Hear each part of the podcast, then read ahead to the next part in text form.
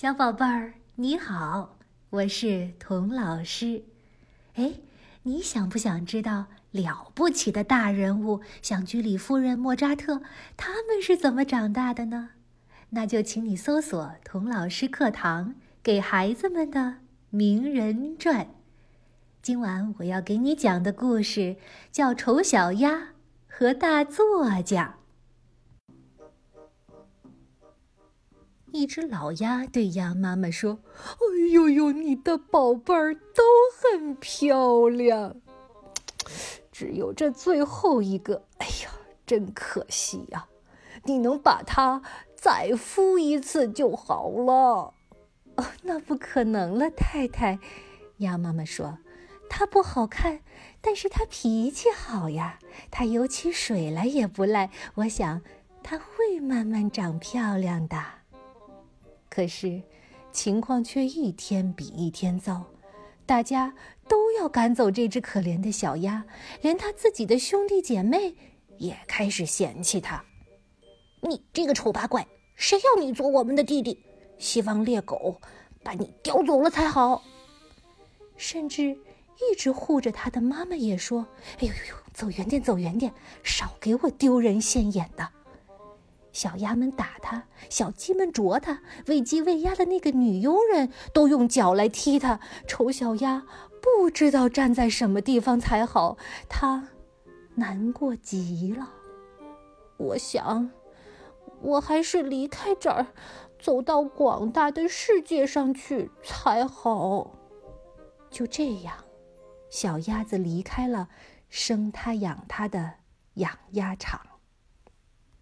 这呀，就是童话大王安徒生写的《丑小鸭》。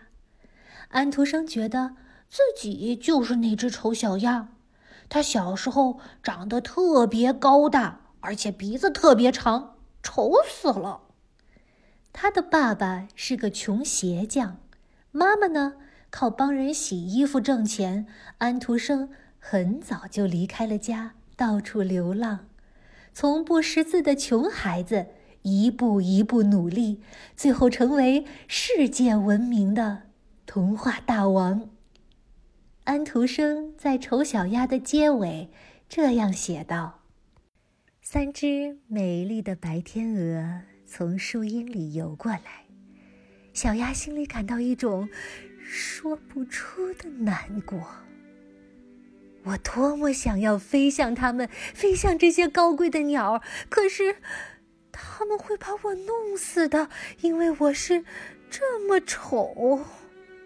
不过，这也没什么，被他们杀死，要比被鸭子咬、被鸡啄强一万倍。于是，他向这些美丽的天鹅游去，请你们弄死我吧！丑小鸭一边说，一边把头低低的垂到水上等死。可是，他在这清澈的水上看到了什么？一只天鹅，许多大天鹅游过来，用嘴亲他。岸上的孩子对爸爸妈妈说：“你们看，这新来的天鹅最美。”他把头藏到翅膀里去，不知道怎么办才好。他感到太幸福了。但他一点也不骄傲，因为一颗好的心是永远不会骄傲的。他想起自己曾经怎样被人迫害和讥笑过，而他现在听到的却是大家说他是美丽的鸟中最美丽的一只。紫丁香在他的面前把枝条垂到水里去，太阳。温暖愉快地照着它，扇动翅膀，伸长脖子，从内心发出一个快乐的声音。当我还是一只丑小鸭的时候，我做梦也没有想到会有这么多的幸福啊！是的，现实有时候就是比梦想还要美。亲爱的宝贝儿。